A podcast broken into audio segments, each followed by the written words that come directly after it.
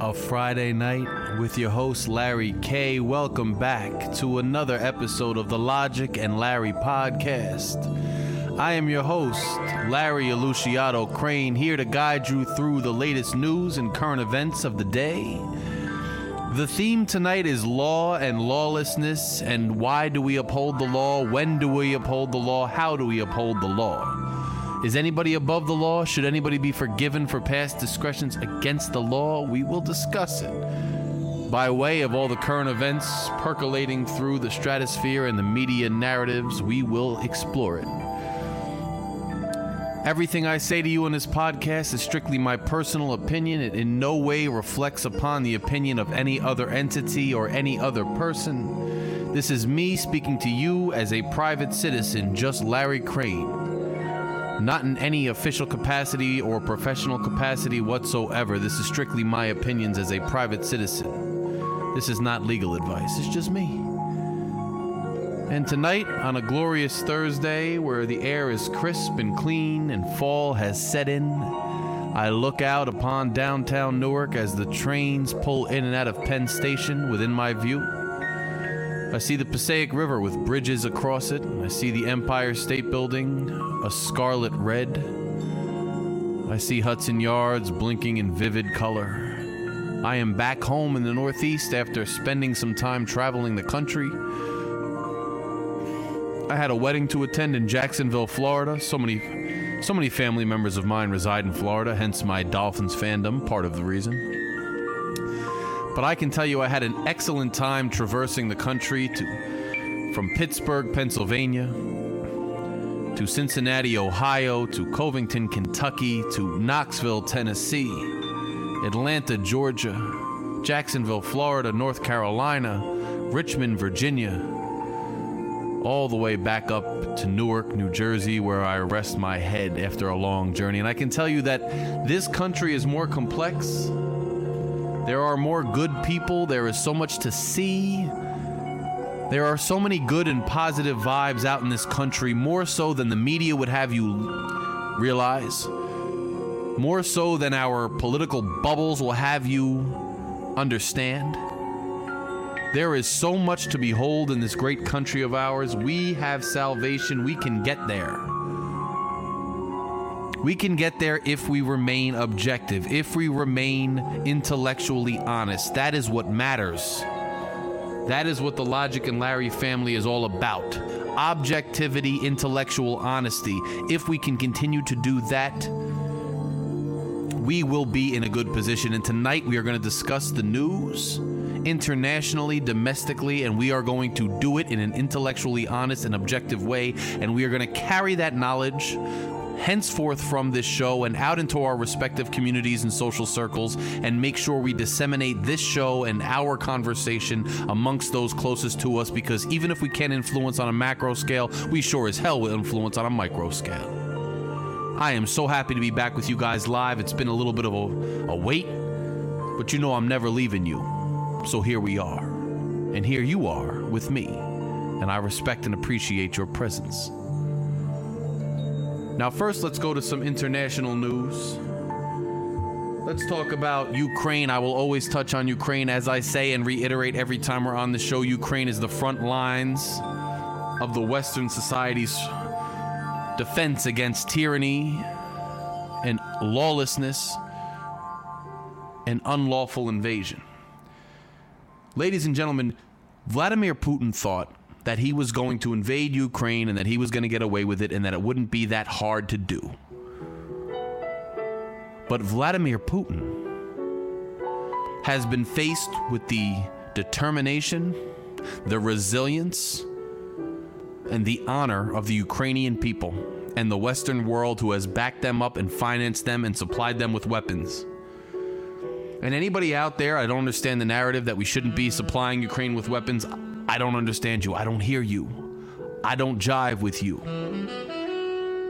Because the more we supply Ukraine with weapons and, and, and money and the abilities to defend themselves, the more they are making us all proud. They are chasing Russia out of every province, starting with the center and pushing towards the east. Vladimir Putin has initiated a quasi-draft to get people to join the military, but it's backfiring on him. It's backfiring on him. Word is, word is that Russians are fleeing en masse from this draft. Word is that some of the elites in Moscow are questioning Vladimir Putin's leadership because there have been several unorganized, disheveled retreats of Russian troops from areas of Ukraine as they scramble to get out of harm's way as Ukraine presses on to recapture captured lands. In fact, two defectors from Russia, two people fleeing the Russian draft, landed in Alaska. Did you know that? Did you know that individuals from Russia landed in Alaska this week? Within the last few days, they escaped Russia by boat just because they didn't want to fight in this nonsensical, illegal, unjust war. They didn't want to fight, so they fled to Alaska. They landed in Alaska, and they are now trying to defect to the United States and give us anything they can on Russia to become United States citizens and seek asylum and seek refuge in the United States. When Russia started this war, I started talking about it on this podcast, and I said I would remain steadfast in reporting what was happening there, and I said I would remain steadfast behind the Ukrainian people, and I have. And it has paid off for them. Not that I have anything to do with it, because I don't. But they are doing what they have to do. And now we have people f- literally fleeing Russia to Alaska. I wonder if Sarah Palin would still say she could see Russia from the shores. But they landed literally in Alaska. And they are seeking refuge. That's where we are with that war. Just absolutely fascinating how the tides have turned. People always underestimate the righteous. They always underestimate the righteous. They think that in the face of tyranny and in the face of brute power, the righteous will fall. But the righteous do not fall when they have justice and determination on their side. And the Ukrainian people are showing us that right now. So that's a beautiful, beautiful thing. And by the way, Sean Political Action Bracken's coming on the show a little later. He's going to discuss the midterm elections with us because we all want to know how that's going to go. There's a lot of variables, a lot of things going on right now that could affect the midterm elections. And the balance of power in this country is going to be very important for all kinds of things, in term, you know, including international affairs. In other international news, guys, you're going to have to, unfortunately, get ready to deal with a spike in gas prices once again. Because, unfortunately, OPEC, led by Saudi Arabia, has pledged to reduce oil production by two million barrels a day this winter. They say it's just a move because, you know, demand is going to decrease during the winter and they want to stabilize energy prices. But energy experts say that that's really not the case. Energy experts tell us that this is assuredly a politically driven move. That Saudi Arabia is trying to stick it to the United States and trying to stick it to the global market. There are rumors that Russia is a part of this. And Joe Biden, for his part, has pledged to release another ten million barrels from the strategic oil reserves to counteract the spike in gas prices. Make no mistake, Saudi Arabia is not our ally. They are self-serving individuals. They executed a journalist. They executed a journalist, and they knew what they were doing. And America refuses to hold them accountable. That's Trump. That's Biden. They refuse to hold them accountable because they think we should rely on them for energy prices. And what do they do? They turn around and they smack us in the face when we need it most. Just like they smacked us in the face with the nine eleven stuff, just like they continually smack the rights of women and other people in the face in their own country, Saudi Arabia is a frenemy. If I can use a twenty-first century slang term, they are a frenemy. Saudi Arabia is not our friend. They are trying to put pressure on American citizens who already are struggling enough with inflation. Now they want to, the gas prices have just started to go down, by the way. And, you know, Biden's not happy because his approval rating has started to go up as gas prices have started to go down. So, of course, they had to counteract that And of course they had to raise gas prices now to cause this problem that we have. So get ready to deal with it. Biden is not happy about it whatsoever. And several entities that are charged with analyzing the energy market say that this is not a good move long term for Saudi Arabia. This will not be good for them long term. They can't sustain this lower demand rate. And, and th- now this is an interesting thing, too.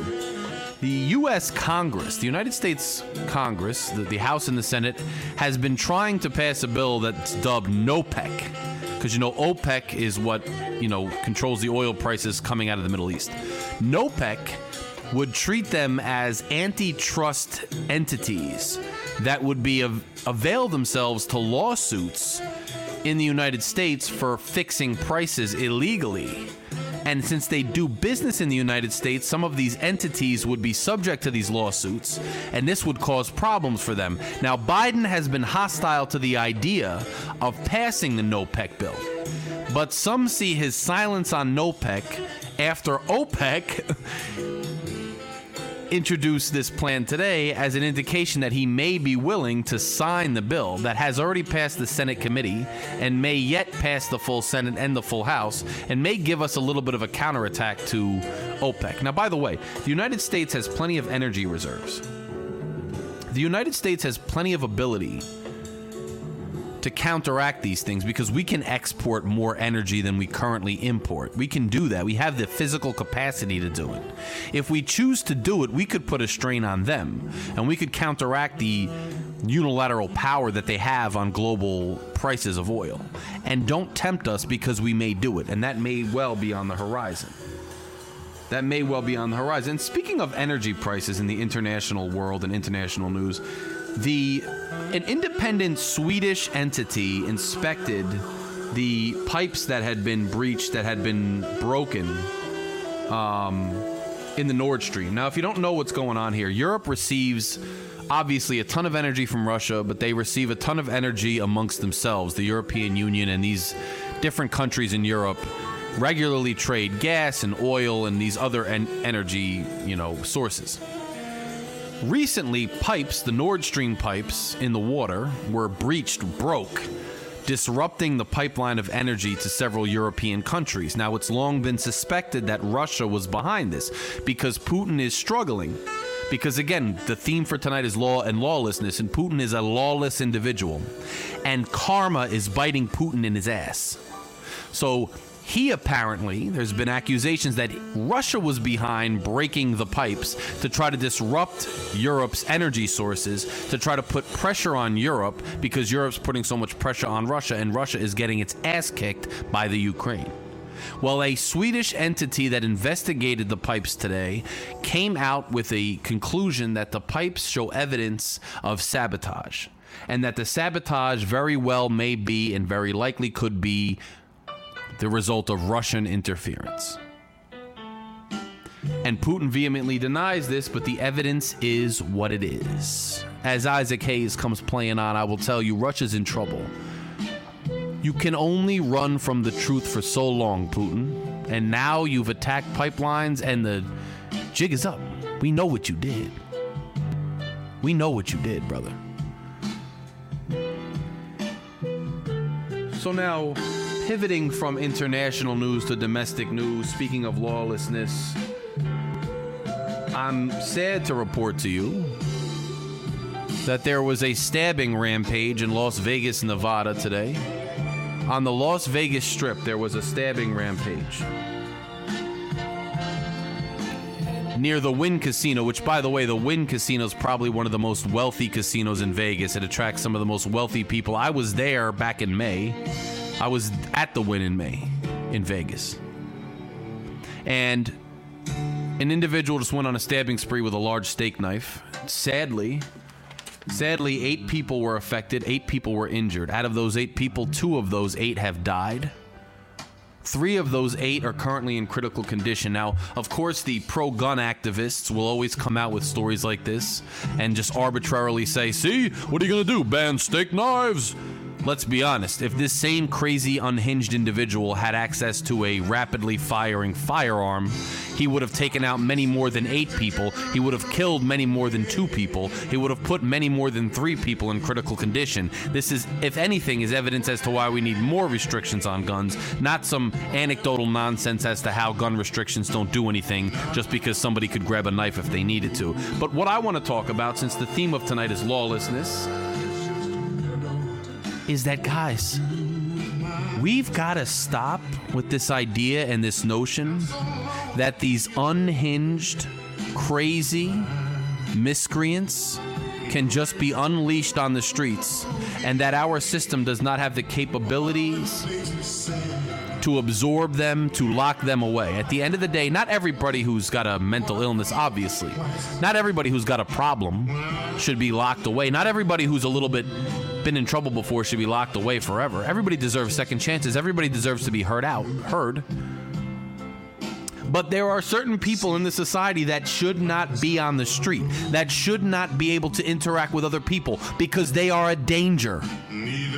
Regardless of why, regardless of how sorry we feel for them, they pose a violent risk to other everyday citizens, and they need to be held accountable and taken out of society so that they cannot harm innocents anymore. And I am sick and tired of seeing innocents be harmed, shot, maimed, stabbed by people who shouldn't be allowed in our normal society. They did catch the suspect in Nevada. They are going to hold him accountable, but we've got to do something about the problem with mental illness, unhinged, violent individuals in our society roaming the streets, roaming the streets looking for somebody to hurt. I've had enough. No more innocents being harmed. We can do something about it. It's time to stop being lazy. It's time to stop making excuses. It's time to stop feeling sorry for everybody who is a detriment to themselves and to everybody else. It's time to start holding people accountable, because if we don't do it, the innocents are going to be the ones who suffer the consequences. Shooters, stabbers, whoever. Let's stop it. Now, onto something on a little bit of lighter note regarding crime. While I am an advocate, certainly, of locking up and holding accountable those who commit crimes, and I will get to that in a second as well, I also understand, and we should all understand, that certain crimes and certain things that were criminalized and the penalties for those criminalization of certain everyday behaviors have been unjust. And we need to make amends for those things. And this is a beautiful example of how democracy can and does still work, right? There's all this disenchantment in this country, all this disillusionment about our country, about how democracy works, about how the legislative process works, this disbelief, this distrust in our institutions. But if you look at one particular issue, I think it's really a prime example and kind of a beacon on a hill as to what we can aspire to and what democracy and legislative mechanisms can do for us. It is marijuana legislation. Marijuana legislation. Has anybody paid attention to the massive strides that we made? And this, th- file this under... I've been talking about this for a while. File this under Joe Biden once again accomplishing massive, massive policy agenda items that have been on the shelf for thirty plus years. He did infrastructure. He got some movement on guns. He did things on climate change. I'm not saying Joe Biden's the best thing ever. I'm not singing his praises all day. But I'm just saying, despite the man's lack of an ability to market himself very well, add something else to what he's done. Federal policy on marijuana? Federal policy on marijuana the last few days has been drastically altered by the Biden administration. Drastically altered by the Biden administration. First, he came out yesterday and said that when you're seeking federal employment, past marijuana use will no longer be an impediment. It said that, of course, depending on the job, your rehabilitation from using marijuana, your other, you know, criminal indiscretions, of course, will be taken into consideration. But The simple fact of past and prior manner marijuana use in and of itself, in and of itself will not deter you from getting a federal employment. That's a huge step because marijuana is still a federal crime. But today, it was even bigger news from the Biden administration.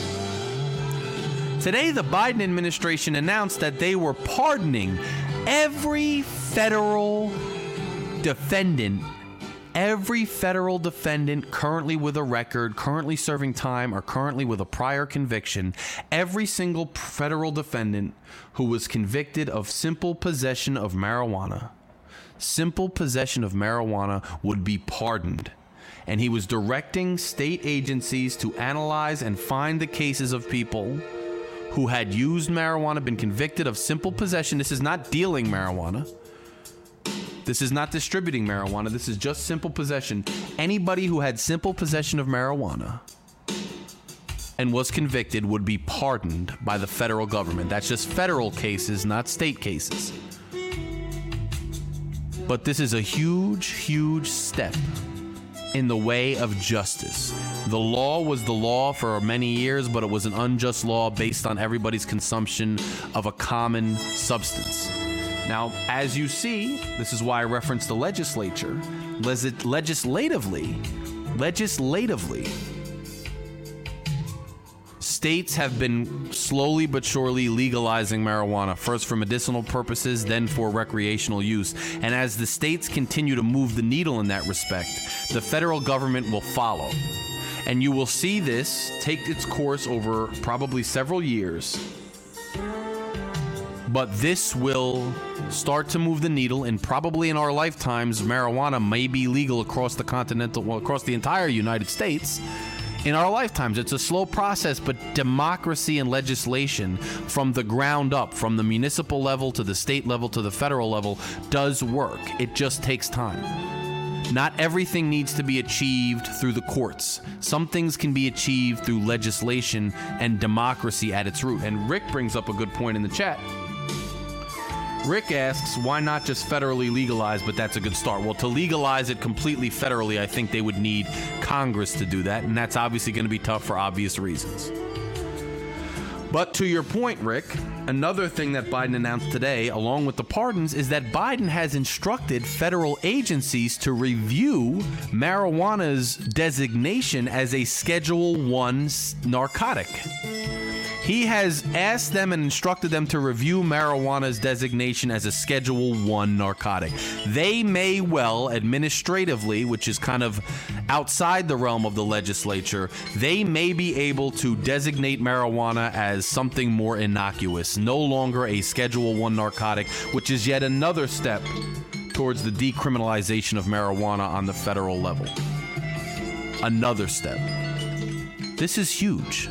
This is another huge accomplishment of the Biden administration. And I got to be honest, I like, and this is the thing, and I'm going to get to my political persuasions and everything else later if you think I'm being biased, because I'm not. I'm being objective. I love going to bed at night not hearing nonsense and petty garbage from the president on Twitter. And I love that when I wake up, actual legislative things are being discussed and pushed. And I love that when OPEC takes a shot at us, our administration is figuring out ways to counteract that and speaking out against it and dealing with things in an international level. I love that our federal government, that our president, that our administration is backing the Ukraine with weapons and funding. I love that I can sleep at night knowing that we have a competent man and a competent administration in office. And quite frankly, I wouldn't care if it was a Republican or a Democrat. It just so happens that this time it's a Democrat, and that last time it was an incompetent Republican. I don't care who it is. I'm just happy that it's a thing. I'm just happy that it's actually happening. That's a beautifully comforting thing. It really, truly is. In that vein, in that vein, did anybody see, this is another bipartisan encouraging thing I saw this week. President Biden went down to Florida and met with Ron DeSantis. Now, Ron DeSantis, if for argument's sake we assume that Donald Trump is not going to be the candidate. Now, we don't know. As of right now, he's immensely popular in Republican circles. He's the front runner for the candidacy in twenty twenty-four, Donald Trump. But if Donald Trump goes down, he's been taking a lot of hits lately. He's not as popular as he was. A lot of people are starting to open their eyes and be more objective and see the criminal he was. Ron DeSantis may well be the candidate for president for the Republicans. Now, I don't know much about Ron DeSantis other than what I hear from the mainstream media. And obviously, from the mainstream media and from the political spectrum, both Trumpies and, and liberals alike paint DeSantis as a Trump disciple, right? Because Trumpies want him to be a Trump disciple. They eat up what he does that's Trump-esque. And Democrats and liberals hate him because they say he's a Trump disciple. But what I've read recently is that DeSantis may be more of an opportunistic individual, right? He may just be taking on Trumpism and Trumpist messaging because it's advantageous to him as a politician, and he may not actually be a dyed-in-the-wool Trumpy. One thing I can tell you from listening to him speak during the hurricane and hearing him discuss, you know, intricate governmental matters such as insurance issues with the hurricane and insurance policy holders and insurance reimbursement for homeowners, it seems like he has a better handle on actually governing. And this week, similar and, and kind of hearkening back to Chris Christie when Hurricane Sandy hit New Jersey, and Chris Christie, you know, accepted Obama when he came to New Jersey and treated him fairly and, and didn't play games. DeSantis this week didn't play games. And DeSantis accepted Joe Biden into Florida with open arms for the funding. I just thought, regardless of what you think of DeSantis or regardless of what you think in general, it was a positive gesture in a positive direction. And that's a good thing for the country. Whether it lasts, whether it's something we're always going to see, remains to be seen. But it was a good gesture, and that happened this week as well. Anything bipartisan, you know I love. Anything objective, you know I love. At the end of the day... At the end of the day, I'm sorry for that, those chimes. I thought it was part of the song, was my stupid phone, so that's going to get in the recording. It is what it is. And we have a we have a much, much, much, unfortunately, much smaller live audience than we really ever have. I don't know what it is. I don't know if it's because it's Thursday, because the football game's on. I don't know if it's because people just don't expect it to be on. But we have a very small audience. Nonetheless, hopefully you guys who listen to the recorded version get a lot out of this show. The recorded listeners are always greater than the live listeners. Hopefully, you know, we, we get some listeners on that. It's a little disappointing. You know, all the important stuff we discuss on this show and all the important opinions that we discuss, it's disheartening that not enough people tune in. It really is. But that's life. That's the society we live in, right? With a lot of hypocrites, a lot of people that don't want to be objective, and just a lot of people that don't want to really listen to the truth. So it is what it is. Um, but in other news, let's talk about something that I find interesting concerning this law versus lawless, lawlessness stuff. Jeremy, Jeremy Bertino, who is one of the leaders of the, uh, the Proud Boys, has recently pled guilty to sedition, and he faces up to twenty years in prison. He has agreed to cooperate with the government. He still has pled guilty. He wasn't even present on January sixth because he was injured from a prior riot, but he participated in text conversations with Tarrio and other individuals and Rhodes and other individuals who were charged with sedition about January sixth. He is quoted as saying, "It's seventeen seventy-six, motherfucker," and I quote. He is one of the primary rabble-rousers and the primary people who were discussing the violence on January sixth. He has said and he has testified that their plan was to thwart the certification of the free election and prevent the peaceful transfer of power. He is admitting to you that he wants to undermine and thwart our democracy. He has pled guilty. Now, for anybody out there who is still contorting their view of the world, who is still contorting their perception of reality in order to fit their own narrative, who is still contorting their mind to convince themselves that Donald Trump and Trumpies were not trying to overthrow the election, that there was no wrongdoing, or that this was a false flag operation perpetrated by Antifa and liberals. This is a wake-up call. Eight over eight hundred individuals have been charged with crimes related to January sixth, and some of the biggest Trump cheerleaders, some of the biggest, you know, freedom fighters, as they call themselves, some of the biggest ones, have already admitted and pled guilty to sedition. That's treason.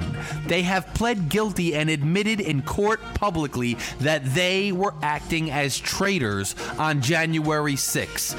Objectivity for the American people is of primary concern right now. If you are somebody out there who did not participate in January sixth, who doesn't know Trump personally, then there is no reason for you. And even if you knew him personally, there's no reason. But there's no reason for you to be finding ways to make excuses for these traitors. Objectively, intellectually, honestly, they went against the law and against the values of this country. And placating them just to satiate your own political persuasions and sentiments is a disgrace, not only to the country, but to human thought in general. Stop it. Stop it. Because there's somebody on the other side of the spectrum, by the way. Somebody on the other side of the spectrum who also is set to be indicted, and that person is Hunter Biden. Ladies and gentlemen, whether you think I like President Biden and what he's doing, whether you think I lean progressive or I lean conservative, whatever it is, what do you think? I just hate Trump. Let me tell you something, and let me be loud and clear. The evidence is stacking up against Hunter Biden. It was reported today by various media outlets. Various media outlets reported today that Hunter Biden is set to be indicted. He's very close to being indicted. Very close to being indicted. Federal prosecutors have evidence and ample evidence against Hunter Biden, primarily for tax evasion. There is a lot of proof against Hunter Biden for tax evasion, and they are close to indicting him. And I say, bravo. Go ahead and indict Hunter Biden. He's a criminal if this is true. He deserves to do his time. He deserves to be locked up. He deserves to be charged. He deserves to pay the penalty for his actions. And if President Biden is smart, and if he wants to finally message properly, as opposed to what he's been doing, he should simply say, I love my son. I will love him no matter what. But the fact is that nobody's above the law in this country. Nobody can thwart and evade the law. And even though I am president of the United States, the Justice Department, which operates under my appointees, which operates under my appointees, is still going to hold my son accountable for his criminal actions. In contrast to my predecessor, I will not try to evade or avoid that result. He should say it. Will he say it? I don't know. He should. And J R points out, what politician is not evading taxes? Fair point. But I don't even know if Hunter's a politician. Hunter's just running rampant, causing trouble, apparently. So I say, if Hunter is doing what they say he's doing, charge Hunter, indict Hunter, lock Hunter up. I'm fine with it. I don't have any, I don't know the Bidens. I don't know Hunter Biden, even if I like the job that Biden's doing to some extent. I don't know the dude personally. I don't owe him any personal sentiment. I don't owe him arguments and advocacy on, you know, social media. Just because I kind of dig some of his policies, I don't owe him anything. Let's be intellectually honest no matter what happens. Anybody who's a disgrace to this country, anybody who breaks the law, anybody who's a hypocrite, we can all collectively go against. We can all take a stand against. And if Hunter Biden is guilty of this stuff, should be charged, indicted, and pay the price. And we have a great opportunity to do that. Just like with Jeremy Bertino, who was a main catalyst of January sixth, do the same thing to Hunter Biden. Anybody breaking the law, anybody running rampant needs to be held accountable. Because if we live in our own separate realities, and unfortunately it seems like we sometimes do, we live in these separate realities in this country where the rules only apply against your enemy, but they don't apply to your friend. Where objective measures of decency, objective measures of merit, objective measures of success are constantly in flux and constantly in question because we can't agree on any objective basis of anything. And if we're in that space, then we are really just in free fall, in a vacuum. Because if there's no common ground, it's like playing a sport where there's literally no rules and no objective and no scoring mechanisms because nobody agrees on the parameters of the game. And if that's the case, then it's nothing but pure chaos. So I read an article earlier, earlier today where liberals want to eliminate grading systems because they're saying they want to eradicate inequalities in grading. And if people turn their papers in late or they don't do a good job or they slack off, it's probably just the result of some inequality or some cultural issue. Therefore, they shouldn't be held accountable and they should not be demerited or should not finish below individuals who are performing better. That's the kind of nonsense I'm talking about. You have completely taken objective measures of success out of a given entity, a, a given parameter, and it's causing chaos. And I, and another thing, I bring this up because I can sit here and say, whether I'm a fan of the Biden administration or not, that Hunter Biden should be held accountable. I can also say that Donald Trump and the January sixth insurrectionists should be held accountable. I don't have any problem because I don't have to create an alternate reality and an alternate universe to suit my, you know, emotional affliction to one side or the other. I don't care. And what we're seeing, interestingly, in this Senate race, which Sean Bracken's going to be on very soon to discuss the midterms and where things stand, this Herschel Walker news. Has anybody been following this Herschel Walker news lately? Herschel Walker, the Senate candidate in Georgia, who's going up against Warnock. Warnock won, if you recall, in twenty uh, in twenty twenty. But it's long been known that Warnock's going to face a challenge because he's only he was only in for two years. And Georgia has been traditionally a red state, and we're going to talk to Sean about it very soon. Georgia has traditionally been a red state. It is what it is. And Herschel Walker, this is just another example, you know. Herschel Walker is a former football player who obviously has great name recognition. Just like Trump had great name recognition, just like, what's the guy in Alabama? Tommy Tuberville, a football coach. My buddy Elliot Fant the other day posted, it was something really interesting. Elliot Fant, he's been on the show, good, good friend of the show, great poet, great Newark guy. He he posted that this society puts way too much stock in celebrities and, and entertainers. Just because we like their music or the way they play sports or the way they do something, we, we expect them to be these respectable, all-knowing, you know, genius individuals that could do any job in the world, not just the job that they're good at, which is entertaining. And Herschel Walker is a good example. He was selected to be the Republican candidate for Senate in Georgia. I think primarily because he was an African-American man. Republicans thought they could therefore eat into Warnock's vote because Warnock is an African-American man. And that if a black man ran for Senate, that he would get some of the votes just by virtue of that. And his, that his name recognition would catapult him to a U S Senate seat. But that was completely ignoring the fact, completely ignoring the fact that Herschel Walker is simply not qualified to be a U S senator. He's not informed enough. You can hear him talk. He even admitted, I don't want to debate this guy, and if I debate this guy, he's going to kick my ass because I'm not that bright. I admire him for being honest, but if you're not that bright, then maybe senator is not the job for you. It's okay, right? Like, I'm not good at math. I think I'm kind of an intelligent individual, but I'm stupid in math. I'm dumb in physics. I'm I'm dumb. I wish I could understand physics because it fascinates me, because it, it goes to the very heart of what existence is and what the nature of the universe is, but I don't understand it. I try to read it and my brain starts, my head starts to hurt. I can't deal with it. So I would be the first to tell you, if you wanted me to be appointed to some board on physics, that while I'm flattered, I don't think I can do the job because I'm not qualified. I'm not equipped to do that job. And it's okay if Herschel Walker said, you know, this really isn't for me, this whole Senate thing.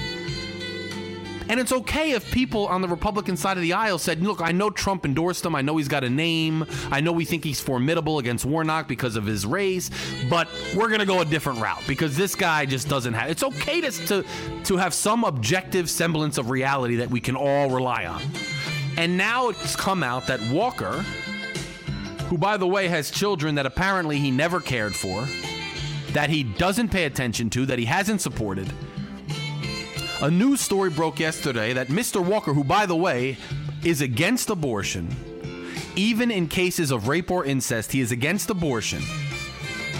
It has come out that the mother of one of his children had an abortion and that he paid for it. Now, I wouldn't be quick to believe that in most circumstances, but it has been reported that she has produced a receipt for the abortion and a get-well card that corresponds with the abortion time of the time of the abortion from Herschel Walker.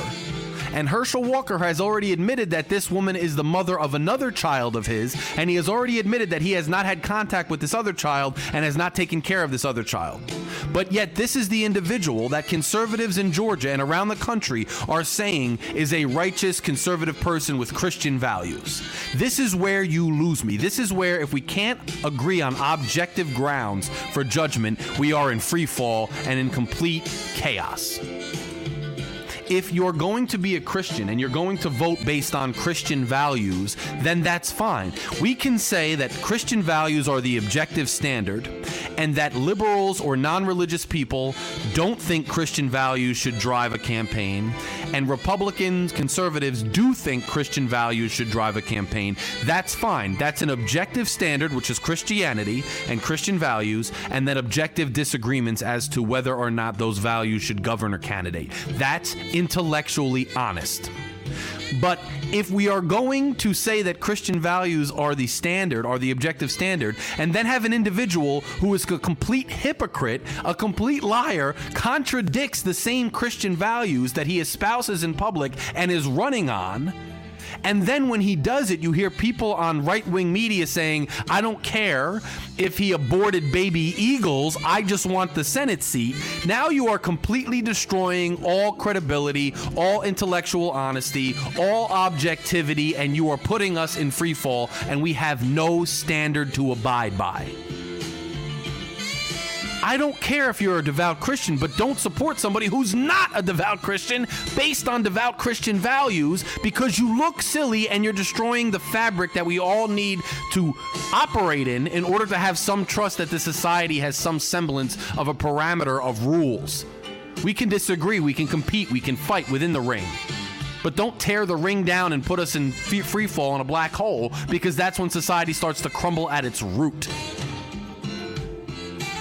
And that's why I'm talking about lawlessness today. That's why I'm talking about lawlessness today. Lawlessness does not just apply to statutory law. Lawlessness also applies to the social contract, to the table that the, the figurative table that we all sit at when we have debates, when we have discussions. There's a figurative table in the middle, and it has to be based on some parameters and some agreed upon objectivity. If there's a law against corruption, and if Trump violated it or January sixth insurrectionists violated it and Hunter Biden did, then they both need to be held to the same standard. If the if the Judge thing we're judging it on, the parameter is Christianity, and Herschel Walker has gone against it.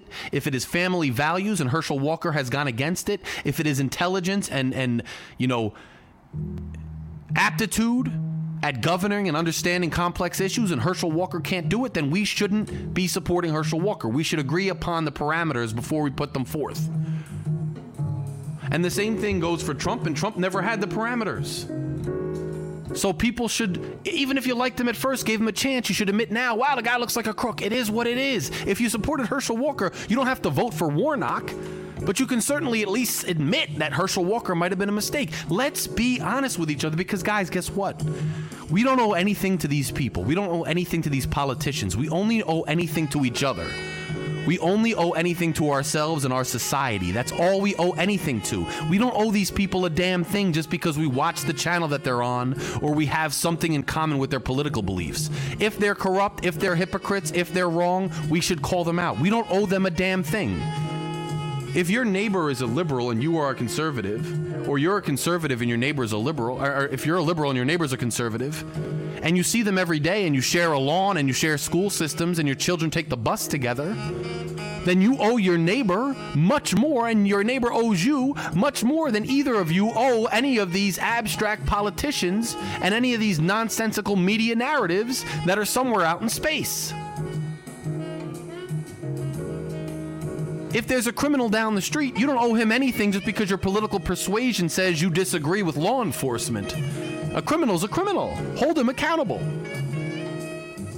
If you're pro-law enforcement and the cop's a criminal, you don't owe the cop a damn thing. Hold the cop accountable. He's a criminal. We can agree on basic parameters. We need to. The news stories out there today show us that there are basic parameters that can be adhered to, and we can enforce them, and we can agree to hold bad people accountable for what they do. And I know most of us, not all of us, because some are pushing this odd narrative that we shouldn't be assisting Ukraine, most of us agree that we should back Ukraine against Putin because Putin is somebody who's not a good person, should be held accountable for what he's doing. Let's have more of getting behind accomplishments, failures, people breaking the law, people upholding the law. Let's get back into a social contract about what's lawful and what's lawless. Let's establish a common ground that we can judge people on from then forth, and also that we can argue about. We can have a common objective parameter and fight like hell about it as long as the parameter doesn't change, so that we know at least what we're operating on, so that the ground is solid, not an endless black hole. Because if we're in an endless black hole, the society is doomed. It's doomed. That's what I'll say about that. Sorry for my, my wild rant. And Harry Johnson, Mar- he says, marijuana is not a narcotic. It is T H C. Yes, T H C, the derivative of marijuana, is the actual narcotic. If you were to get C B D, as we've seen across the country, to skirt laws and et cetera, C B D or other aspects of marijuana are not the actual narcotic in question. Nonetheless, the White House has instructed its agencies to review T H C, marijuana, whatever you want to call it, however they define it. They may define it as marijuana, even though T H C is the Uh, actual chemical compound in question. Nonetheless, they've been instructed to review marijuana slash T H C's designation as a Schedule I narcotic, and to perhaps take marijuana off of Schedule I as a narcotic, which again, I think is, again, a step forward. Why? Because as a society, we have agreed on a parameter. We have agreed, and it's starting to become more and more mainstream. We are reaching a, a, a loose consensus in this country that marijuana should not be illegal. Just like we reached the consensus with alcohol and prohibition ended, we are reaching it amongst ourselves organically, naturally, because no matter what side of the aisle you sit on, whether you are a Republican, whether you are a Democrat, whether you're conservative, whether you are liberal, many people, public opinion has been showing many people support marijuana being legal. So it's organically happening. You don't have to thwart it. And you're seeing that, by the way, not to go back to an old subject, even though it's not old, it's still prevalent. The abortion discussion, you're seeing that the majority of people think abortion should be legal. So even though the Supreme Court passed the ruling that they did, several states, even South Carolina, even some in the Bible Belt, several states are still not able to pass complete bo- bans on abortion because the people themselves don't want it. And the last news story I will touch on is this court case regarding Alabama and gerrymandering that's at the Supreme Court right now. Many people fear that this Supreme Court is going to completely gut the Voting Rights Act, which would be a travesty. It was so hard to get us up to the Voting Rights Act, and for this court to gut it would be an absolute step backwards. But this is who we're dealing with.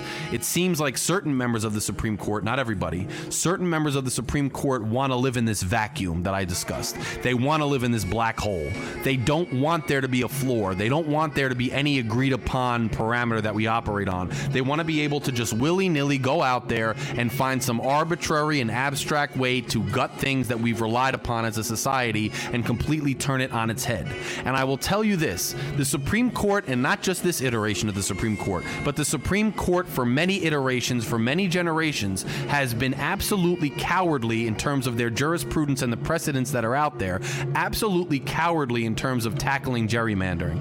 They have defined gerrymandering as a political issue that they won't touch. I vehemently disagree with that position, and it's not a position that's simply a conservative one or simply the position of this court. It's a position that's been going on through several iterations of the Supreme Court, and it's not a good one. The Supreme Court is there to put a check on certain legislative populist issues that could infringe upon the rights of the minorities. And minorities could be different in every state, right? In one state, progressives could be a minority. In another state, Republicans could be a minority. In one area, white people could be a minority. In another area, black people could be a minority. It could be, it could change. They're supposed to put a check on the oppression of the minority. And gerrymandering by the ruling class in a given state or jurisdiction is the very definition of oppression. And I think, as I've said, why do we have a court?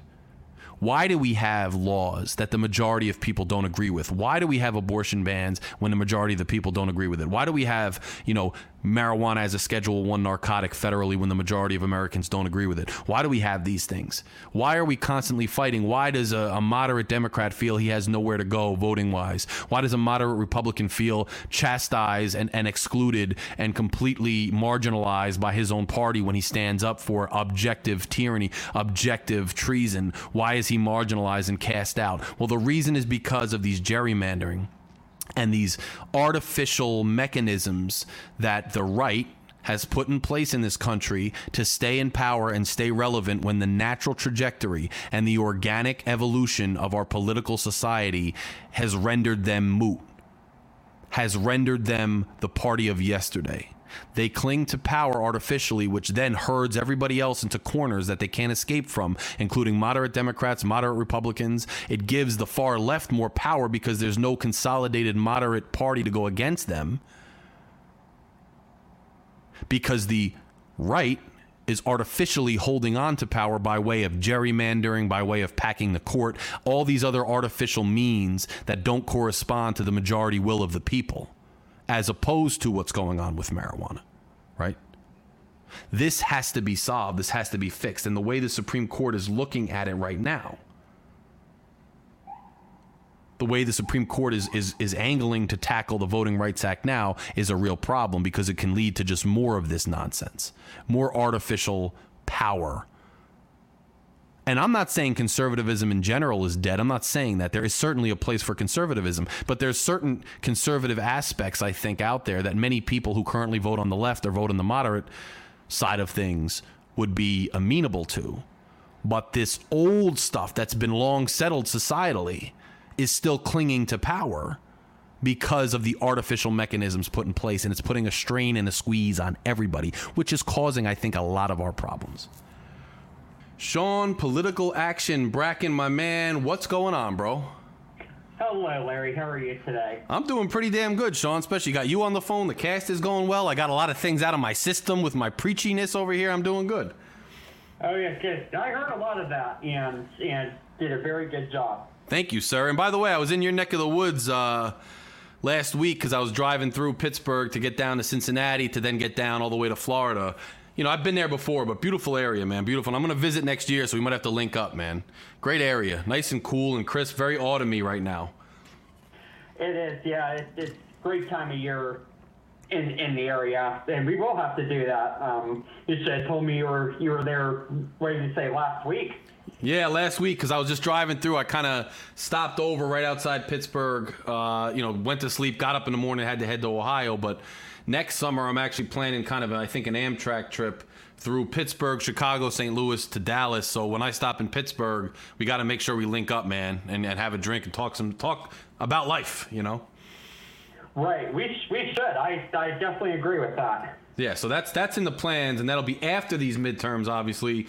So let's, I mean, let look, let's dive into it. I, I kind of, as you go state by state, want to address some of the scandals we've seen, like in Pennsylvania and Georgia. But you you take it from the top. You've been looking at this stuff. What what are the pivotal states? Are they the same as last time? What are we seeing? Just, I'm sure you already kind of have a way you want to approach this conversation. Just go ahead and, and take the lead here, and, and I'll kind of ask questions as they pop up. All right. Well, I mean, how I kind of listed it um, this, this time around is I kind of like, put a few, like, I just kind of like threw a couple of categories out there, and I said, like, some of the candidates that should be feeling good right now of where they stand, right, and some of the candidates that should be worried, because this is really this is really quite a year, if I should say so, uh, for when it comes to this midterm election, mm-hmm. It's because everything that that historically has been. When it comes to midterm elections, this election just is not. For example, a lot of the midterm elections are based off of the president's approval rating. Right. And the president's approval rating right now is about like forty-five percent in most of the polls, and he is still underwater, but the generic ballot is basically a dead heat. It's basically tied. I think the Real Clear Politics average is zero point four Um, percent for the Republicans, but zero point four in the grand scheme of things really isn't anything. Right. It's, bas- it's basically a tie, and, and it's kind of a it's kind of a shock because, again, because of the way, again, because the president is underwater, he has similar approval ratings to to to President Obama when he got. Shellacked. Um, his midterm defeats. Yeah, exactly. Shellacked in, in terms of what he said. And in, even in Donald Trump, um, he's probably about a point or two above him. But it, again, it's like very marginal in, in terms. So it's really, it's really quite interesting to see just just how close this, this generic ballot is. So I end up putting like two categories out there: candidates that should feel good and mm-hmm. candidates that should be worried. And obviously, like, candidates feeling good right now. I mean, if you're Warnock, I mean, I agree. Like, you should probably be feeling good about your standing right after the Herschel Walker scandals came out and really kind of blew that race really for a loop. Um, so, Sean, let me ask you, Kelly, before you go on, let me ask you a question, too, kind of about what you said and then the, the Walker thing. So, A, you're referencing a generic ballot. Are, are we seeing any common thread throughout all the races that we can attribute to any kind of general sentiment, like nationally, about Biden or the parties or anything? Or is this a generic ballot that's just existing because of individual candidates in individual states, and it's kind of just resulting in Democrats having a leg up because of the individual candidates? I mean, why do we see that discrepancy? Do we know? Well, that's, that's a really good point. I think, I think, I mean, you touched upon it. I think a lot of it, I mean, it's not, I think, well, first of all, like I said, I keep going back to Roe, kind of like really kind right, of energizing right. the Democratic Party. I, I definitely think that there's some of that going on, or at least it's shown up in a lot of these polling that's coming up with the generic ballot. Um, but also, too, I mean, I like you you hit on it, like like the candidates, mm-hmm. especially like for the Senate. You know, mm-hmm. less so for the House. I mean, there's a lot more races, mm-hmm. and I don't even know all the races that are going on in the House because there's like four hundred thirty-five yes. or whatever. It's just like. But in the Senate, like, they're glaringly, like, it, it's glaringly showing kind of like the candidate quality. Right. And I think there is a lot to be said about that because Herschel Walker, prime example of, of probably a poor candidate choice.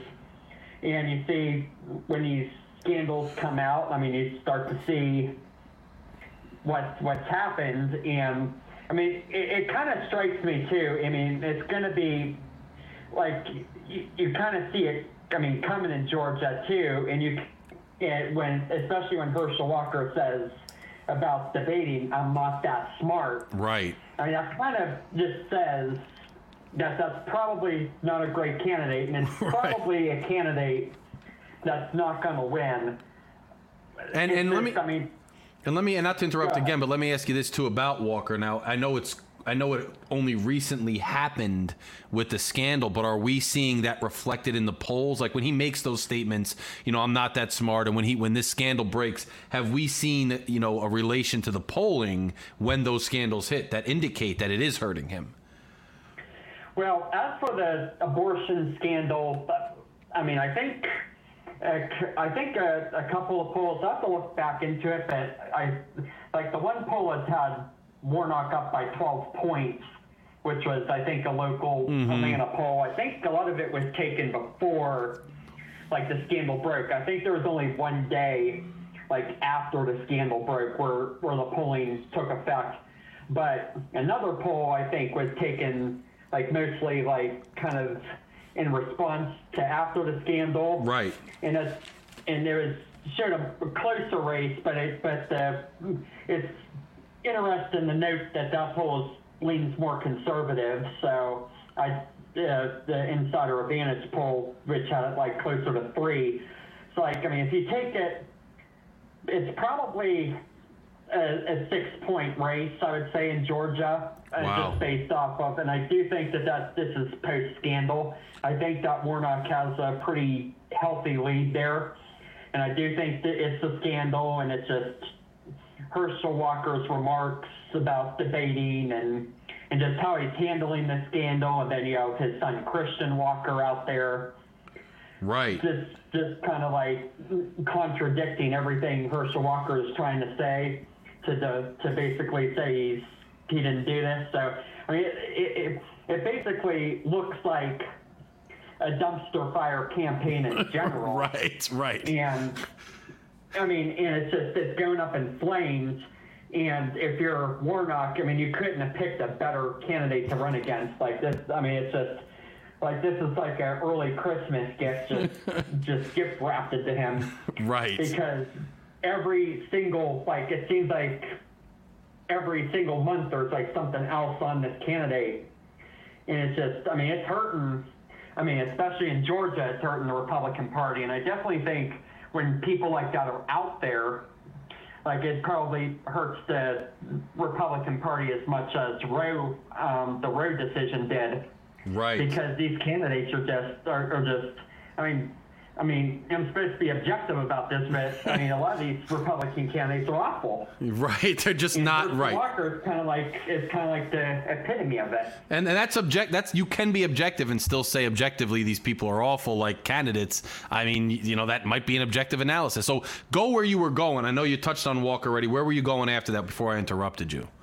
Well, and, and here's another example of a very poor candidate. Um, in Arizona, um, Blake Masters. So if you're if you're um, Mark Kelly, you have to feel good about that race. Mm-hmm. And just today, there was a poll that came out by C N N that had it as a six-point Mark Kelly lead, and and it's probably again about three to six points. C B S is closer to three. Um, it probably will finish around three to four points because there is still a lot of Republicans in Arizona. Right. The, the state has changed. But, I mean, so that race has kind of gone, like I said, towards Mark Kelly's direction, although I am kind of interested about the governor race there. There seems to be a big polling discrepancy between, um, between Kelly and Hobbs, both of the Democrats running statewide. It seems like the governor race is basically a dead heat, where you know, where you have Mark Kelly kind of ahead. So, like, I'm wondering about that because, from my reading about that race, both Republican candidates are very similar.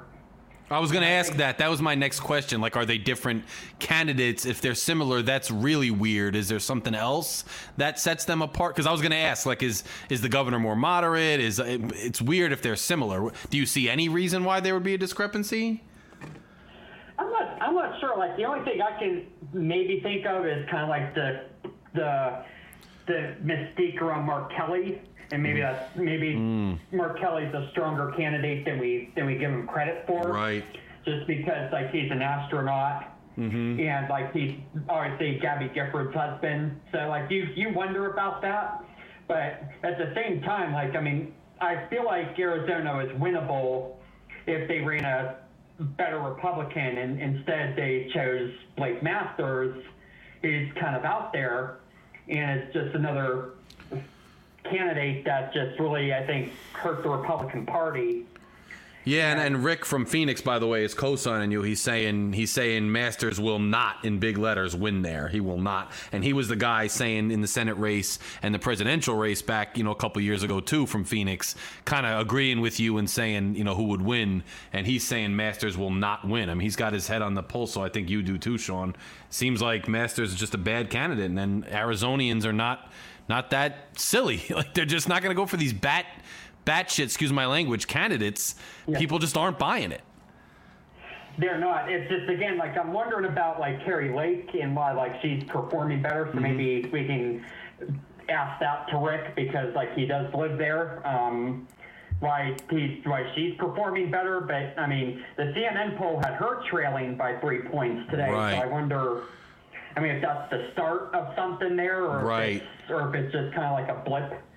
Right. And, and and C N N sampled a heavier Democratic sample. I'm not sure, but I mean, that's that'd be my only question is that governor race, like.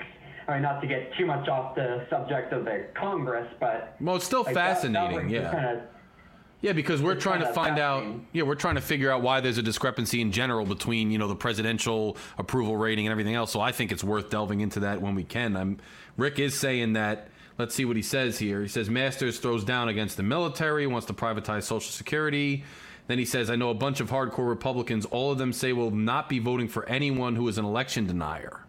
So there, maybe there's just Republicans who just don't, they're done with the election denial. Maybe that's part of it. Rick says he knows a bunch of them, Republicans, who just will not vote for anyone who's an election denier. Like, maybe it's not as much support for the Democrats, Sean, as just not supporting. People are maybe fatigued by this whole election denial nonsense. Maybe they... They see through it. I don't know. Maybe they do. Maybe the mainstream Republican, as conservative as you are, just sees through it. Maybe that is a common thread throughout all these candidates. What do you think of that? It's very possible. And, I mean, it's it, it's just, it, I mean, again, just, it, it, I think that it's just part of the package as to, like, the just the candidate. I mean, right. in general, that the Republicans are selecting, because a lot of these Republicans that are being picked, I mean, they're denying the election, and that's part of the package that they're presenting to to their voters. And in the case of of Blake Masters and even Herschel Walker, like, I mean, these candidates, I mean, this is part of their package, and just take taking just in general far right positions that are in in states where it's pretty. Purple. I mean, Arizona and Georgia are probably the closest states of twenty twenty. I mean, these are very close states, and right, right. and when you run far right candidates, I mean, this is what's going to happen. They, you're you're going to be in trouble, and especially in the case of Georgia, when you run hypocrites, right? That that's going to really, I mean, that's going to really tarnish the party. Yeah, that's what we're seeing in both both of those states. Um, there is one candidate on the Republican side that should feel good today. Okay. Um, and that's Ron Johnson uh-huh. um, of Wisconsin. I definitely think that race has shifted. Okay. And I actually put it as a lean Republican state now. Um, there's just so much polling that came out in the last couple of weeks there in Wisconsin where it, it's really gone to the Republican side. Um, I mean, Ron Johnson is an incumbent um, Republican. He's not like Herschel Walker or or Blake Masters or any of these candidates. Right. So, like, I mean, if you're he he's run a pretty smart race. The Republican Party kind of came in there and started running ads on his opponent about crime, and it seems like that the crime issue is is helping the Republican Party up there. Um, in Wisconsin, and, and it's kind of shifted that state. Yeah, I get it. I get the crime issue. Right. Yeah, I think the crime issue can definitely hurt Democrats depending on who the Democrats select. So, so Ron Johnson's feeling good, you're saying, in Wisconsin. And, Sean, that's an incumbent. Uh, Arizona is an incumbent Democrat. Georgia's an incumbent Democrat. Where are we seeing the crux of this battle here? Who are the people that are going to change the balance? Like, what are you seeing with those with those states? Well, I mean, well, when it comes to like that, if you're talking about the Senate, like it, it's come down to, I've moved the, the map a little bit. I mean, I still have Georgia as a toss-up just because, like, right. I mean, it's Georgia. I mean, I have Nevada as basically dead even, mm. although the polls show Republicans ahead a couple of points, but I also take into account that, that they do oversample the Republican Um, candidates there, so I think Nevada is basically a dead even state. I think it's probably our closest state. Okay. Of of of, of the Senate map right now. Then I threw my state in of Pennsylvania in there. That race has really shifted as well. Um, I can tell you that that um, Fetterman still leads in the polls. Okay. Here, um, I do think he is slightly ahead. Um, by a couple of points, but this race is kind of, it, it, you can feel like the momentum like start to go towards Doctor Oz, which is kind of weird because I mean, he has a lot of baggage. Yeah, let me ask you this, too. And I remember, I know that, the, you know, the, the rumors Doctor Oz is from Jersey, but he reclassified. I heard your governor, the governor candidate, same thing.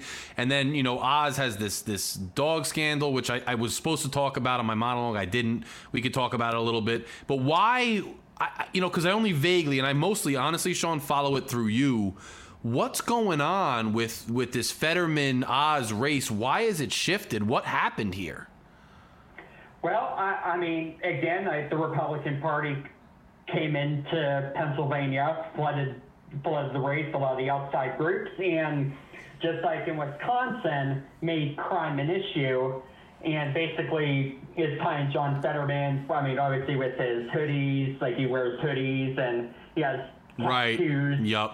So, like, they tie him to kind of, like, like crime, right? And and it's done a pretty successful job mm-hmm. in painting him as this as this radical soft on crime, right? Um, figure, and Fetterman has not had a great response to it, mm-hmm. and therefore, like you started to see the polls narrow up. Uh, but then, I mean, just recently it, this dog scandal broke, so I mean, I'd be curious to see it. Not gaining as much traction as the Herschel Walker story, but I mean, there are some people that have covered it. So you wonder if, I mean, we're, we'll see if that shifts the race, but then, but then there was a story that came out today um, of John Fetterman's um, attendance record as lieutenant governor is something to be desired, so that might kind of all come out in the wash, right? In, in this race, and kind of like cancel each other out, right? So kind of back to square one, and and I mean it's just hard to tell. I mean, the there, there was a poll that came out this week by U S A Today that kind of has it up to a six-point race for Fetterman, but I think it's closer to, to about four points, three points. So I mean, it's definitely narrowed up enough to where I consider it one of my toss-up states. Wow. And, like, I have made that move to move Pennsylvania there. So, I, I mean, I think it is my state. I think it's Nevada. I think Nevada's there. So let me ask you I this, mean, too. Yeah. So Nevada and Pennsylvania are close. And and, and it's funny because even just Georgia. me ob- observing, yeah, Georgia, me observing, you know, Fetterman, I get it, and, and I... Is he, number one, I saw him in the hoodie and stuff, too, in a conference. I'm like, well, couldn't you just throw on a suit once just to throw Oz off? I know you don't want to look, you know, disingenuous. But is he soft on crime policy-wise, or is that complete bunk? Like, is he a farther left, softer on crime? I don't mean softer, but, like, is he one of these, like, radical reformists or, or not? Are they just painting him that way? Is there any truth to that over there? Well, no, I mean, he, he I mean, it, it's very, I mean, he just... It, I, it's hard to explain it really. I mean, he did. I mean, he did come out like I know you're talking about marijuana and everything. Like he mm-hmm. is for legalizing it. Okay. And obviously, I mean, I don't know if that's part of it. Right.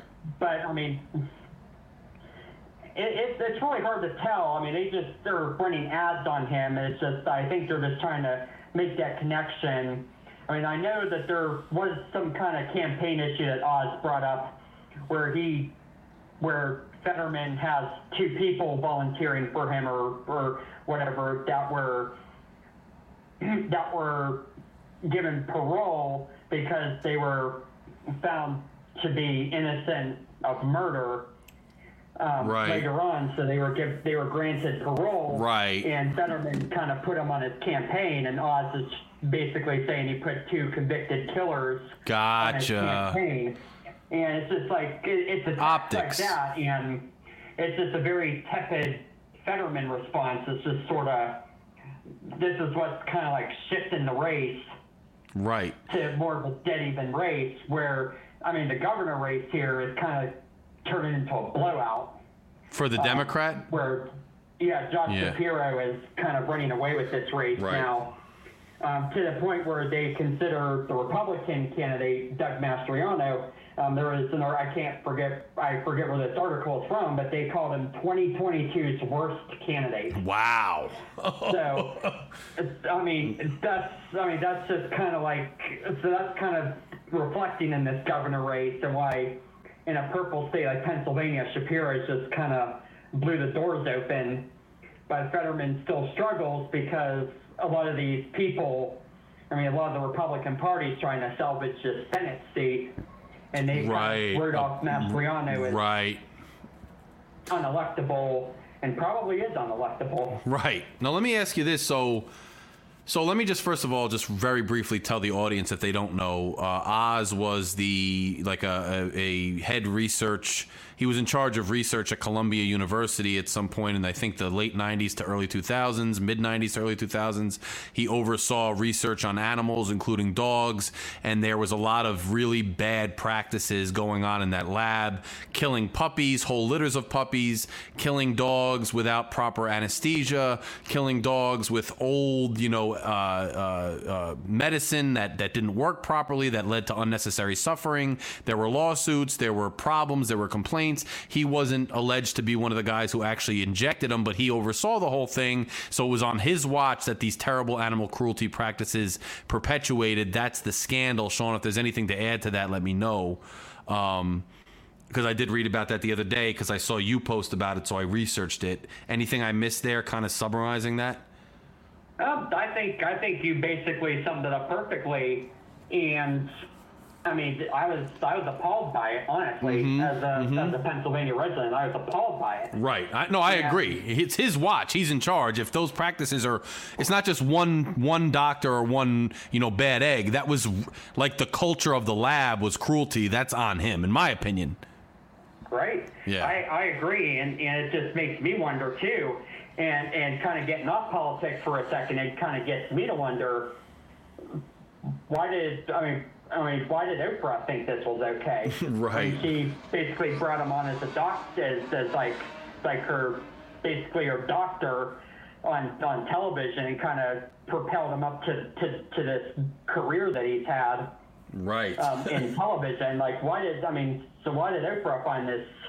Okay, right. Okay, because, I mean, it's just, I mean, it, it, it, the story was appalling, and it should hurt, I mean, Doctor Oz. It's just, again, it seems like everybody's more interested in the hypocrisy of Herschel Walker, and I did have a comment about that in my own commentary about that, which I won't get into here. Yeah, go ahead. Basically, they're, they, I mean, they, they put Herschel Walker up to the limelight. And it just seems like he just, I mean, he just does what every politician does, which is just be a hypocrite. Right. But I don't know, like, I, I do think that there should be more here to this Pennsylvania story, but it's getting overshadowed just by another story of hypocrisy by another political candidate. And that kind of has me a little bit disgusted this evening and, right. in general. But, I mean, in a way, I mean, you did, you highlighted the, the scandal pretty well mm-hmm. and why we should care about this. And, and and why he's such a hypocrite and why he's just such a bad candidate. Right. Now, let me ask you this, too, Sean. So you're in Pennsylvania. You're not only in Pennsylvania, you're in western Pennsylvania. You're in the outskirts, kind of the exurbs of Pittsburgh. You got your finger on the pulse. I actually, when I was driving through, looked at uh, Erie, because you always mention Erie as like a bellwether. I mean, based on your sentiments, you had a pretty good bead on things in Pennsylvania leading up to the presidential election in twenty twenty. What's your read just from being out and about in kind of a quasi-bellwether area of that state on the Senate race? I mean, what do you, even though Fetterman's got the baggage, I mean, what are you feeling there? I know it's a toss-up from your, like, you know, professional standpoint of political action bracken. What are you feeling on, like, that personal social level? Do, who, who has the edge there? Or does nobody have the edge? Okay, I, th- this is... How I mean, I mean, this is how I'll answer it. Um, mm-hmm. Right now, I still believe, like, I mean, if, if if we were to hold everything today, I think Fetterman wins. Okay. By a couple points, I I do. I I still think. I mean, there, there is just not, and, and this is the most bizarre thing, and, and it's and it is showing up in the polls. I think um, U S A Today, kind of kind of, outlined this, or one of the other big pollsters, but. the intensity of Doctor Oz just is not here. Gotcha. Right? I mean, I, I just see it. I mean, that is Doctor Oz's big problem. Like, even out here, which is kind of a red county, uh, more of a red county, mm-hmm. I mean, I do, I just do not see a lot of Doctor Oz um, yard signs out and about. And I've been hearing this from, like, everybody. Like, this is, this is how it is, like, across the state. Right. So they're, that's not, they're, they have signs, like, in conservative areas, they have they have signs for the for the Republican um, governor candidate. But when it comes to Doctor Oz, there's just not a lot of uh, yard signs out gotcha. there. And it kind of is pointing into the direction where, I mean, and that's kind of Oz's problem, is that his negatives are so high. He was hurt in the primary um, against Dave McCormick, and, and the ads, they were onslaughting against each other, and he just hasn't been able to excite the Republican Party as much as as Doug Mastriano has here.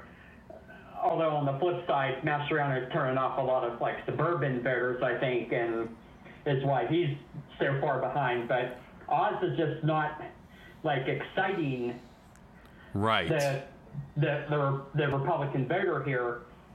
Where on the flip side is, like, the Democratic Party kind of just all kind of came around Fetterman, and Fetterman got about seventy percent of the primary vote.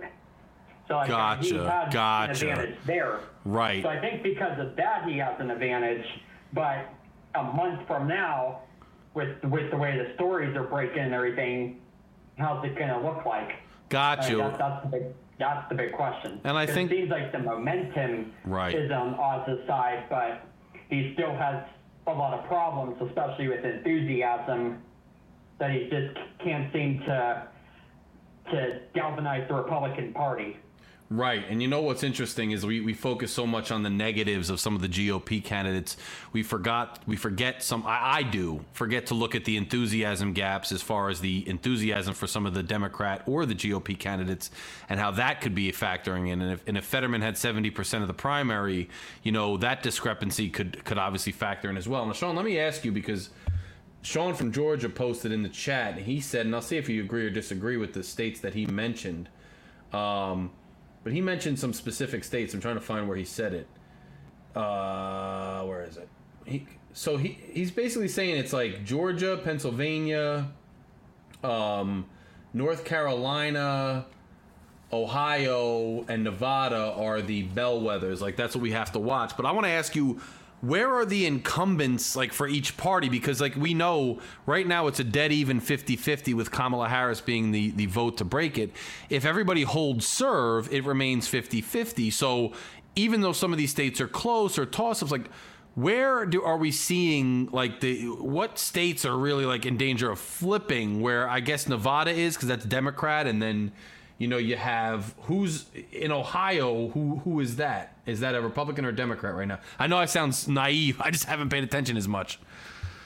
Uh, Ohio is obvious is is represented by Rob Portman, who's a Republican. Right. And and and and again, like it, it, it, the candidate that they chose for the Senate race there is just not the best.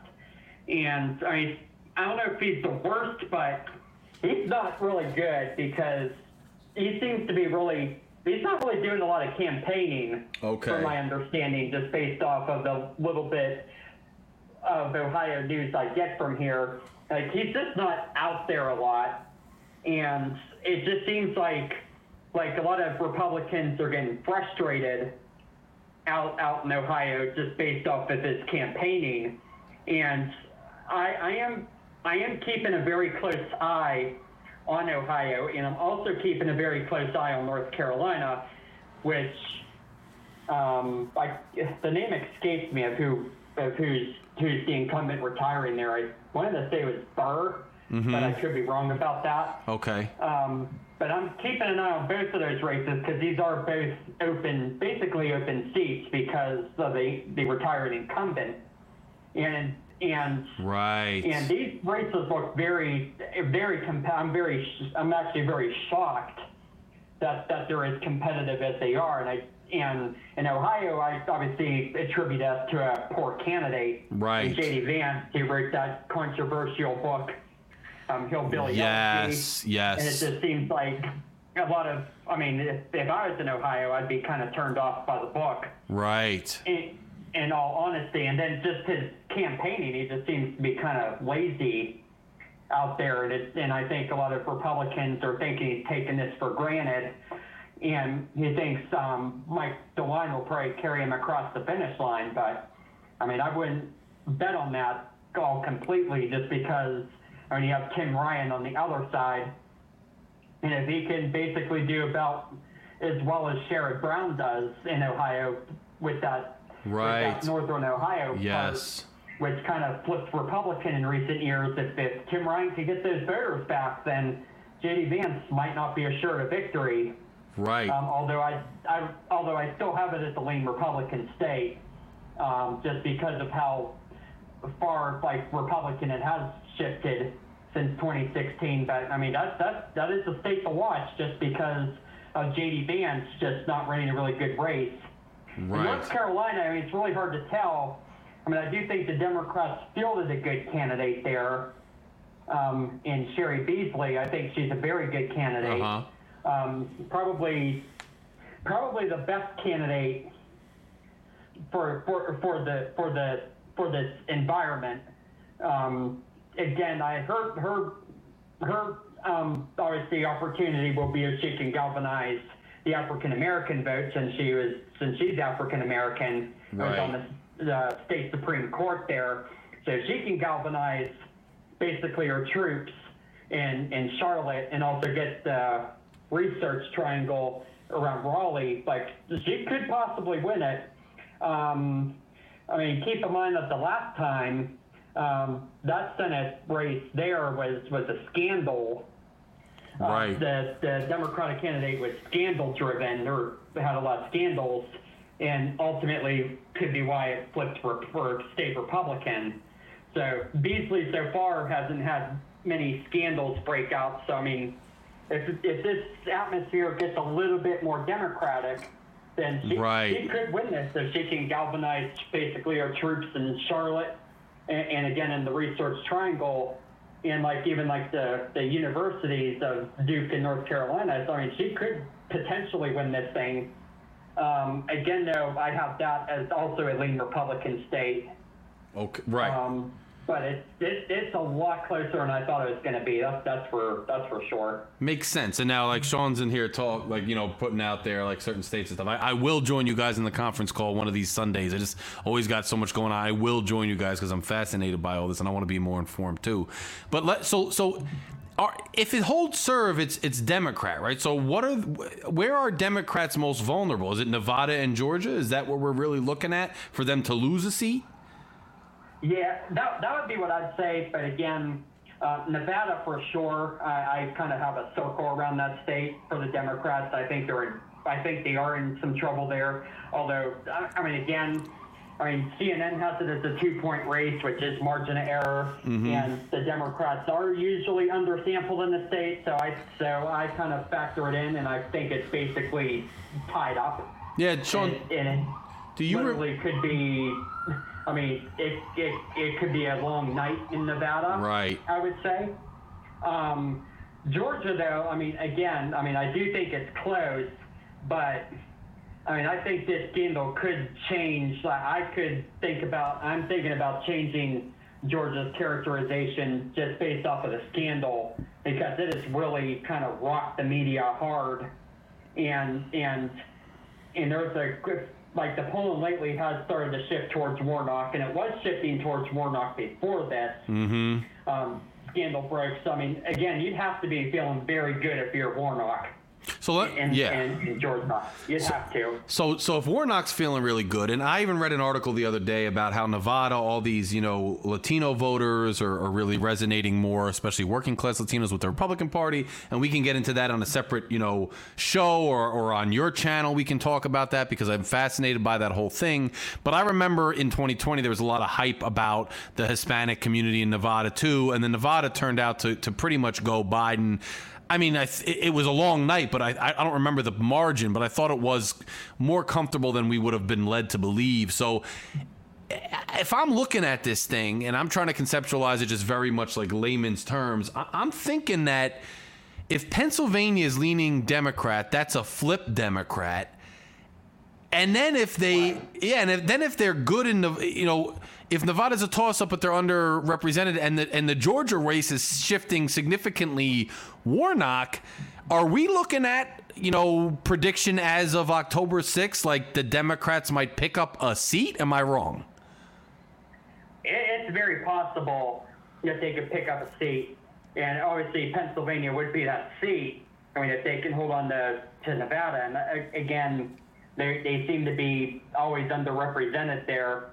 Um, I forget what the polling finished at in regards to the presidential Me race. Too. Me too. Me too. Um, there were a couple that had like Trump up by a point or or whatever the case. I remember. Be, yeah. And Biden plus two, I think it ended up being. So I, mean, I usually give like like I said, I usually give the Democrats about two points in Nevada. Um, more favorable based off of the polls. So with that in mind, that's why it's such a, I mean, it's basically a tie, like a draw. Um, I mean, we'll have to see, though. I mean, we'll have to see, like, if, if, if the Hispanics do start to, like, if the Republicans start to make inroads in that block of voters. But, I mean, I mean, it's, it's very possible we could be looking at a pickup of one. I mean, especially if Georgia gets better. Um, if Pennsylvania stays blue, which would be a flip, um, that would be obviously a net gain of a seat, a seat, excuse me, as long as they can hold on to Nevada. But even if they lost Nevada, Democrats still control the Senate with fifty. Right. So they, um, if, if assuming Pennsylvania, right, assuming Pennsylvania holds serve, they can lose either or Georgia or Nevada. They just can't lose both, and they are both close. So I get it, but the way it's looking, Pennsylvania is like the fallback if they lose one of those. This is really shaping up to be interesting, right, Sean. This is this is interesting. What do you? Yeah, I mean, close. Yeah, and what do you look at? So, so what is your prediction as of today? And you'll change. You'll be on the next show. I think I'm doing in two weeks, unless it'll be two weeks or around two weeks, depending on my scheduling. But you'll be back on if you're available, because we're just going to keep it up now. We only have a few weeks till the election, so you'll be you'll just be back on. Um, but but as of now, what do you? What's your read on the Senate? What, what's your prediction? Who? Who? What happens? Well, I would say after the stuff about Warnock, or not Warnock, Walker broke, I'd say that that. I mean, again, Nevada's like the one I can't really predict right now because I do think it's like tied up. Right. Um. So I think worst case for the Democrats is fifty-fifty, and okay. I'm probably going to stay with fifty-fifty. I think Georgia will stay Warnock. I still think right now, I mean, if, if, if it was held today, um, Fetterman does win Pennsylvania. Again, right. Ask me two weeks from now. Well, we I will. Don't worry. You're going to have, t- in two weeks, you're going to be able to change your prediction, so don't worry. I'm just asking you as of today. Right. Yeah. So, as, so I'm just using this as kind of like a now parameter. Yes. Um, Fetterman wins now. I mean, again, two weeks. I mean, we'll, I'll be back mm-hmm. on and I'll mm-hmm. tell you what's happened. Um, but right now, I mean, that's how I would see that. And again, like Warnock, I think holds Georgia. I think Warnock's in pretty good shape. I'm going to hold Georgia now after this scandal broke. I mean, we'll see a month from now if it stays the same, but. I mean, I mean, right now it's looking good for, for Warnock, and Nevada's like the only one I can't really predict. Um, right. So, like, that's why I'm kind of saying it's fifty-fifty, just because, like, it it might tilt Republican if, if the polls are a little bit more Republican. Um, but right now it's kind of, like, within that tie barometer. So, like, I kind of rate that as kind of a tie. But it could be, I mean, it, it's very possible that the Democrats pick up a seat. And Interesting. Again, like, I am keeping an eye as well on Ohio and North Carolina, because right. they're a lot tighter than they should be right. as of now. But and and the fundraising too um, by Paul Ryan was kind of astonishing, seventeen million dollars. So he's wow. going to be able to run a lot of T V ads and spend a lot of money basically on mobilization efforts. So I mean, he, I mean, I mean, he definitely, I mean, is probably the perfect candidate to pull out a seat if if, if there should be like a, a surprise. Right. I, I would say Ohio could be your surprise. Right. I mean, especially with the way J D Vance was campaigning there. I mean, that could be like a surprise, but I mean, I'd still rank it as Republican, though. Gotcha. But it's, it's probably fifty-fifty. Uh, I'll, I'll go with that. All right, very interesting for now. What now? I know the House is so many seats, so many of us are focused on the Senate because they control, you know, the judgeships and, and the, you know, the ratification of treaties and, and, and nominations. But what are we looking at the House? I mean, and, and I'm, you know, don't go, you don't have to go so in depth because we're running low on time anyway. But general overlook of the House, is that flipping? I mean, is it is it close? What what are we looking at in the House? The House is close. Um, I don't think it's going to be a red wave, uh, just based off of, off of the generic ballot. Um, the thing thing about the House though to watch is, I mean, tomorrow there's going to be a big event, and it's going to be our jobs number. Um, I am going to be curious to see, because I mean, because I do think with a lot of these House races, that could tie more into the president's um, job approval numbers. And if, and if we get a good jobs report tomorrow, um, then. then that could help the Democrats. If we don't, that could help the Republicans. I mean, there is some negative inflation data that, that's come out in the last couple of weeks that, that have kind of shifted the generic ballot back to the Republicans. But again, by only by like a, a fraction of a point, like it's not even a point. Um, so my guess is right now, uh, the Republicans will win the House. Um, they will win it by about, I, I, I mean, I'll, I'm saying like a range from ten to twenty. Um, I okay. think twenty at very most. I think it's going to be more like ten to fifteen. Mm-hmm. Um, that's just kind of like my overall prediction about that. I do think that the Republicans, I mean, and you spoke about it too with the other issue of gerrymandering. Yes. I think that alone should help right. the Republicans pick up their necessary seats. They only need like five or six seats to to win the House. So like they, if they can't get five or six seats um, netted, then they're in big trouble. Right. I, I, I think the Republicans then would be in big trouble, and then they'll really have to take a look. Right. At, at some of these hardline positions they're taking, and and and the court might the the six um, justices on the court that that that are pushing the the country too far to the right might have to think about if they really want their preferred party in charge or not. Right. No, it makes sense. And I think, you know, if if Democrats and Biden have anything left on their agenda, I, I just read actually that McConnell and Schumer backed the electoral count bill, which will prevent the type of nonsense Trump tried to pull with the uh, electoral college votes. They'll push that through. But I think based on what you're saying now, unless something drastically changes, we might be looking at either a Republican Congress or, more likely as of today, a Democrat Senate by a thin hair and a and a Republican House by a thin hair, and, and he'll be more thwarted, and he'll kind of have to hold water for two years and see what, what transpires on the Republican side as far as who they nominate, because he's not going to be able to get as much done. He's gotten a lot done, in my opinion, but it might not be so easy after this calendar year, it looks like. So, um, right. that, yeah, the House looks like it's going Republican, even if it's not by as much as they wanted. It looks like it's kind of inevitable. I mean, right?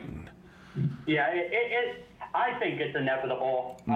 Um, again, just, just based off of the president's approval ratings, and again, just some of the maps that are drawn. I mean, it's probably inevitable they take it. Right. Um, it just, I mean, they're. I mean, they might find themselves disappointed with how many they, they actually pick up. Right.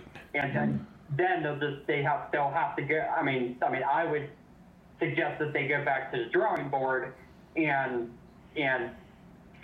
And, and and look at themselves in the mirror, and, and try to maybe not go too too far to the right and turn off like as many voters as they're turning off.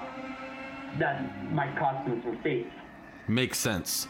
So, Sean, we, we went on a while, and I really appreciate your input. It was it was awesome. It was actually absolutely fascinating. I'll get back to you about an actual date, but it should be either the Thursday or Friday two weeks from now. I want to have you back on just leading up to the election so that we can just, you know, continue to uh, discuss this stuff. Um, hopefully it'll come back on with me. I think the listeners get a lot from it. It the, the, the listeners went up when you came on, which is always a good thing. Um, so I really, really appreciate you taking all this time to sit with us in the audience and explain this stuff to me and them and just kind of break it down. It's very helpful. I know uh, Sean from Georgia helps you, you know, too, on the Sundays and stuff. I want to join you guys soon. We'll talk. But anything else you want to say before we uh, sign off for tonight? Uh, not really. Like I said, I mean, I, the only thing I'd say is watch the job job numbers tomorrow, because I think that could be the next political um, sign, um, especially when it, in regards to the approval ratings, and that could affect everything. Um, but other than that, I mean, it's, like I said, I'll just keep paying attention to the races and, and obviously just keep checking back at my political page, Political Action Bracken. Yeah, and go ahead and plug my YouTube page. Yeah, yeah, Sean, go ahead and plug everything you're doing, actually. Tell them where they can find you, what you're doing, and I'll post the links too. But and then you post the links on the Logic and Larry discussion page too. But tell them where they can find you and what type of content people can expect when they go on your page. Yep, for I'm um, sure. Um, yeah, so yeah, um, on Facebook it would be Political Action Bracken, obviously. Um, just just type that in. It's all one word, I believe. And then and then for the YouTube channel, it's the same thing, Political Action Bracken. I will post the links up, down uh, on the in your comments and, and whatnot. But feel free to go and check them out. I'll, my YouTube channel ain't too active yet, although I'm trying to get that more active. I have a lot of videos planned.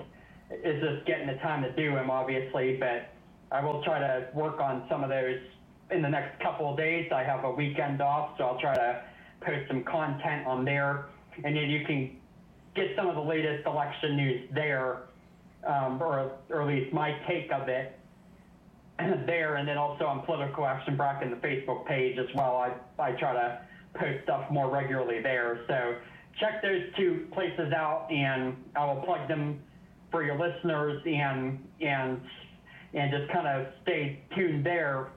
Um, that'd be kind of like my final thing to kind of like to kind of like say tonight, other than just watch the jobs numbers tomorrow. So yeah, and what we'll do, Sean, if you don't mind, if you would post the links, and I already have the links, but if you post them just to make my life easier on my page and on the Logic and Larry discussion page, I'll re-share them. And then if you, you know, say anything about the jobs numbers and other other things between now and two weeks from now, they'll be able to access that. I'll make sure I re-share it so that everybody could follow what you're talking about before you come back on in two weeks, just because you have a lot of valuable news that I think they'd be interested in, you know, all the time. So I'll make sure I plug it if you plug it there too. Yep, I, I will do that. I'll, I'll work on that. Awesome. Right now. All right, Sean. Awesome. We will talk to you soon, my brother. Thank you so much again for the contributions. Looking forward to sharing your stuff on the pages tonight and tomorrow. Looking forward to sharing this with the recorded listeners. And we will see you in two weeks, brother. We're gonna we're gonna gear up for this election, and we're excited about it. All right, sounds good, Larry. Thank you for having me on tonight. All right, later, Sean. All right, have a good one. So another uh, interesting broadcast, another a lot of good insight from Sean. It's always that way. Um, it's always that way, and it's it's always a good thing. Um, if anybody wants to have one more final thought, even though I'm I'm tired now, anybody wants to have one more final thought, I'll take one more call just for a brief, you know, five minute call, if you want to call to discuss anything we discussed tonight. Um, if not, I'm gonna I'm gonna sign off in a few minutes. Um, But, you know, look, I love being back on a live show. You guys know what we do on the show. You know we talk about objectivity. You know we stay intellectually honest. You know what we do, what we do. The number, by the way, if you want to call real quick, is uh, nine seven three, five three six, two five eight zero. nine seven three, five three six, two five eight zero. If not, look, just another great show, getting the insight in there. He, seeing you guys, talking to you guys, getting things off my chest is always a a positive. It's always a positive. And you see Sean just posted his link in the in the chat. Go ahead and click that. I'm going to retweet, repost, whatever you want to call it, his pages, because there's a lot of great political info on Political Action Bracken, Bracken's pages. A lot of great info uh, all the way around. And you can follow the developments in these races, and you can follow the pertinent uh, news stories and other things that impact these races through Sean and his other page in the meantime while you're waiting for another edition, another episode of Logic and Larry. We're at sixty episodes, guys, so I can't wait for the day we get to one hundred. We're going to have to do something special. I don't know what we're going to do. Maybe we have to do a round table of all the guests, kind of come on. Maybe I can do that here. Maybe even a video edition, you know, of everybody on the screen at once talking about things, or our memories of d- different episodes, or our memories of the pandemic or something. We will have to do it at some point, but we're a while away from that, maybe a year away from that at least. Um, but nonetheless, uh, another great episode. You know, it's great being with you guys. It's great being here live. I know I apologize. Sometimes I got to do the pre-recorded shows just because, you know, I'm tied up with life. Life is crazy. Life is hectic. But I will always make time to come on here, as I always say. And I'll always find time to be with you guys, spend some time with you, and discuss the things that go on. Uh, anything you want me to talk about, by the way. So in two weeks, we'll do another show. And I'm actually going to put a poll up. So make sure you vote. I'm going to put a poll up Thursdays or Fridays, because I see a lot of people like celebrating when it's Thursday, and then a lot of people celebrating when it's Friday. People have different reasons for different days. I'm going to put a poll up. You know, is it going to be Thursdays every other Thursday, or is it going to be every other Friday? I, I don't care either way. I'm going to ask you guys, see what you guys think. I'm curious. Either way, this thing will be going on every two weeks as we've been going, unless something crazy happens and I'll do a special edition. But it's just great to be live. It's great for you guys, you know, to have you guys joining me. I really appreciate the support. I support. I appreciate you guys joining me. I appreciate you guys taking this show when it's recorded and it's released and sharing it. And, and letting other people hear what we do. It's always great to get more and more people involved. We got a lot more listeners towards the end of the show, which is awesome. And I'm sure plenty of people are going to listen to the show on the recorded version. They always do. Uh, I will talk to you guys in two weeks. Let's hope nothing too crazy happens in the news. Let's hope it's all positive. And until then, I will speak to you later. Larry K, Logic and Larry, signing out. Good night, everybody.